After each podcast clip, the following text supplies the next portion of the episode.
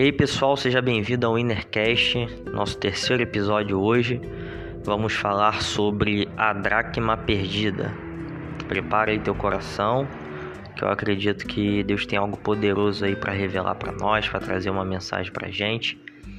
Então é isso, pega sua Bíblia aí, prepara teu coração e abre em Lucas capítulo de número 15, verso 8, que diz assim: ou qual é a mulher que, possuindo dez dracmas e perdendo uma delas, não acende uma candeia, varre a casa e procura atentamente até encontrá-la?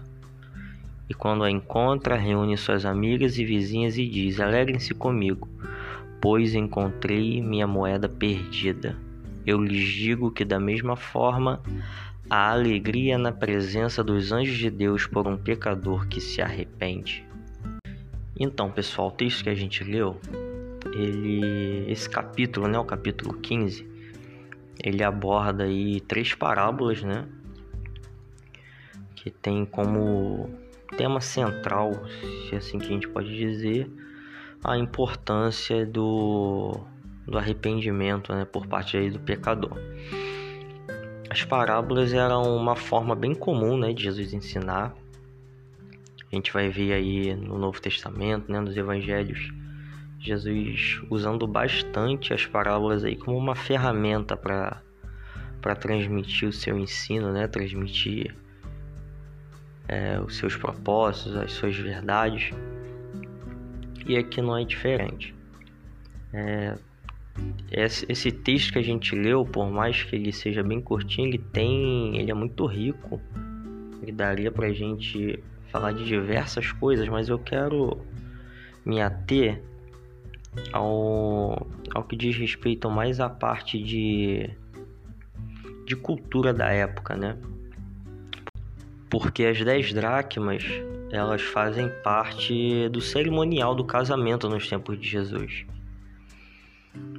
É, o homem, ele, quando resolvia desposar uma mulher, ele entregava as 10 dracmas para ela ele era um símbolo do casamento, era uma espécie de um dote, né, que era disponibilizado para a mulher.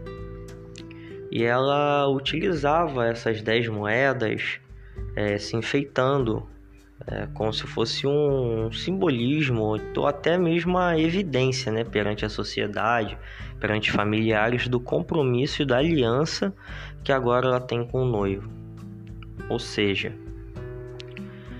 é, o texto está mostrando para nós que essa mulher ela vive um drama pessoal, porque se ela se apresentar perante a sociedade ou perante o noivo com apenas nove dracmas, já que ela perdeu uma, isso está tá demonstrando, está sendo a evidência do quão negligente e descompromissada ela está sendo com aquele que fez uma aliança com ela. Então, qual é a preocupação dessa mulher? A preocupação dessa mulher nesse quadro, é, nessa parábola, é que o noivo vem para cumprir né, a cerimônia do casamento, que o noivo ia, preparava um lugar é, junto aos seus familiares, ao seu pai, para que pudesse desposar a noiva e retornava, buscava a noiva, e quando ele buscasse a noiva, ele tinha que encontrar ela preparada, pronta. E parte do estar pronta era estar ataviada, ela estar enfeitada com as dracmas que ele deixou para ela. Então, ter as dez dracmas quando o noivo se apresenta é um sinal de fidelidade, de compromisso, de vigilância com a aliança ou com aquilo que ele colocou sobre a responsabilidade dela. Então, quando a gente entende esse, esse panorama é, de tradição, esse panorama histórico, a gente entende é, a gente entende quão importante era para aquela mulher ter essas dez dracmas quão importante era para aquela mulher recuperar a moeda que ela perdeu, a dracma que se perdeu. Porque ela está correndo o risco do noivo vir para buscar e ela estar despreparada. Ela está correndo o risco do noivo vir para buscá-la e ela se apresentar como alguém negligente, alguém que não observou, que não teve cuidado, que não zelou por aquilo que o noivo colocou sobre a responsabilidade dela.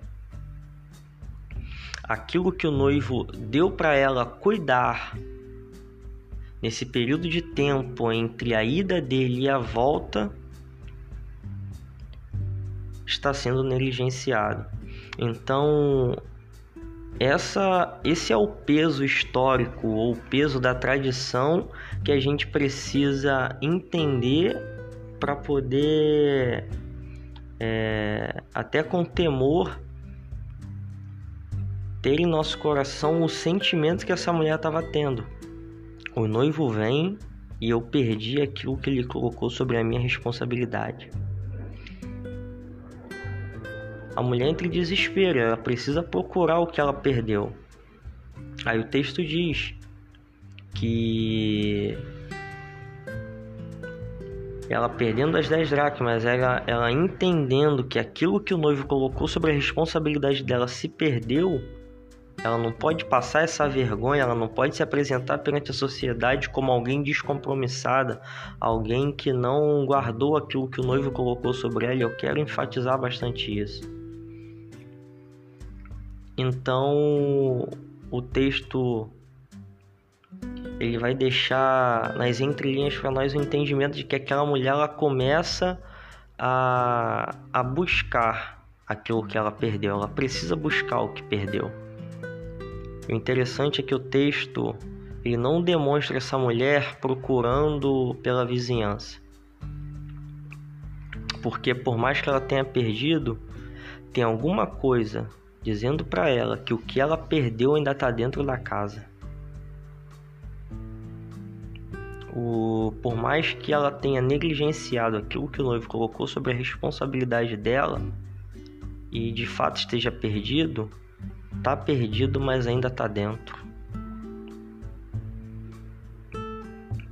Então, ela no afã de, de procurar, ela vai para dentro de casa e o texto diz: que a primeira coisa que ela faz é acender a candeia, é, é trazer luz para dentro desse ambiente onde ela tenha certeza que perdeu a aliança, que perdeu a dracma.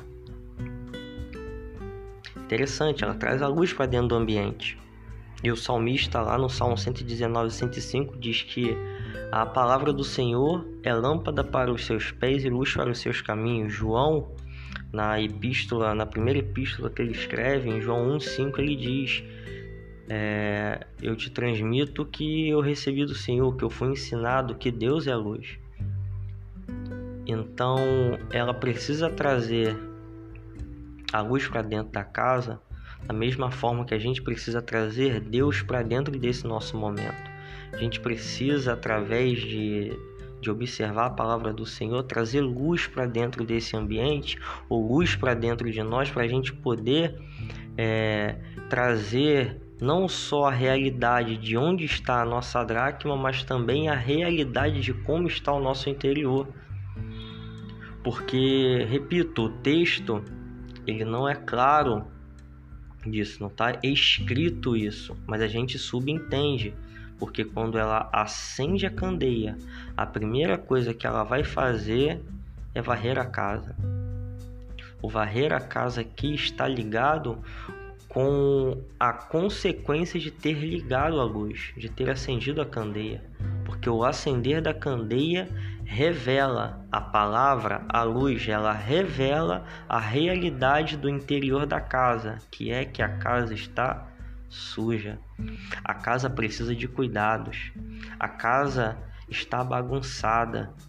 E de repente, para mim, esse é o divisor de águas para a atitude que essa mulher toma da atitude que de repente alguns de nós têm tomado, que é altera a realidade ali aos nossos olhos, a evidência de que a casa está imunda, a casa está suja, está bagunçada, ela não vai procurar a dracma, que é o motivo principal dele estar fazendo todo esse movimento. Ela não vai procurar a moeda quando ele quando ele entende, quando ele identifica que a casa está suja. Antes de procurar a dracma, ela vai pôr as coisas nos seus devidos lugares. Ela vai arrumar a casa, ela vai tirar a bagunça, ela vai transformar aquilo que a luz da palavra realidade se tornou evidente aos olhos dela. Outra coisa muito interessante é que a luz ela revela a realidade da casa, como eu já disse. A luz revela a sujeira, a luz revela as impurezas, a luz revela a bagunça. Mas a intenção de Deus, como luz, em trazer essa revelação da nossa realidade, não é para nossa vergonha, não é para que a gente se sinta envergonhado ou seja envergonhado.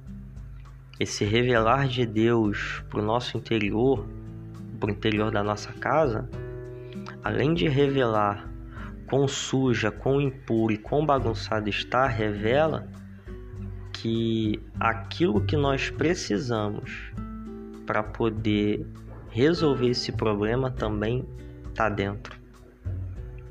Porque assim como ela identifica que a casa está bagunçada, quando a luz vem, ela identifica uma vassoura e começa a limpar a casa. Receba isso em seu coração.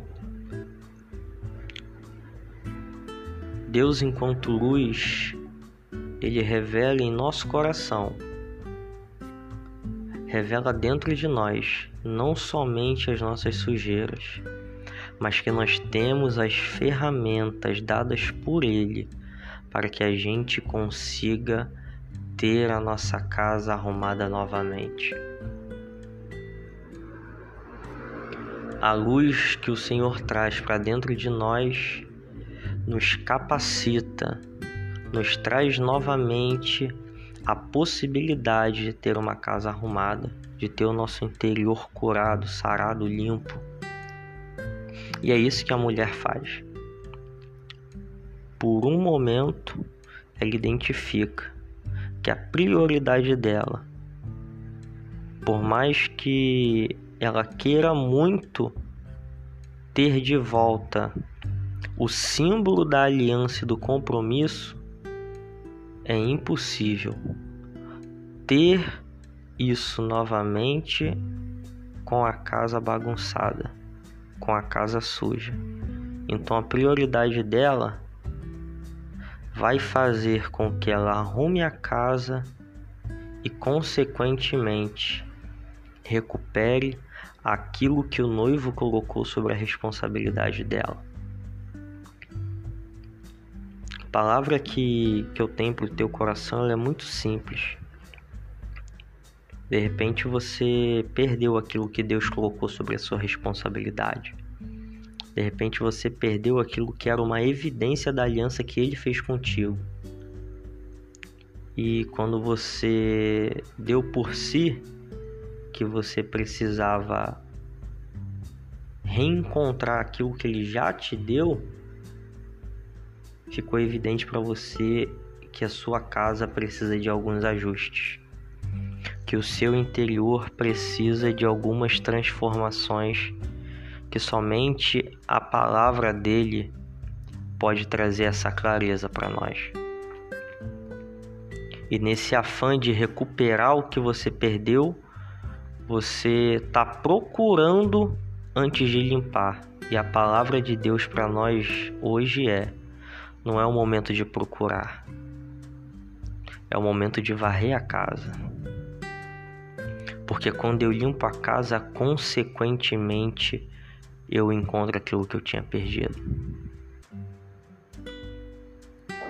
É isso que o Espírito tem falado ao meu coração e é o que eu quero compartilhar com você hoje.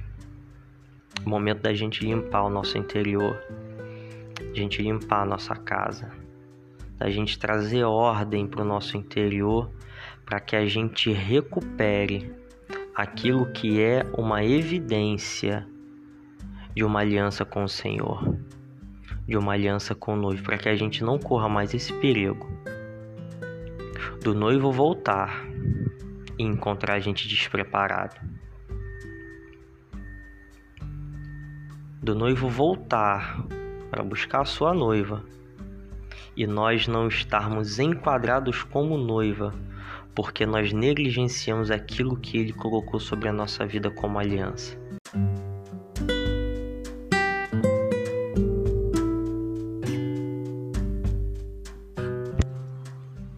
É isso aí, pessoal. Esse foi mais um episódio do Innercast. Você que pode compartilhar aí com seus amigos, com sua família, com o pessoal aí da sua igreja. É, nós estamos disponíveis tanto no Spotify quanto no YouTube. Só jogar lá, o Innercast. Tamo junto, pessoal. Abraço. thank you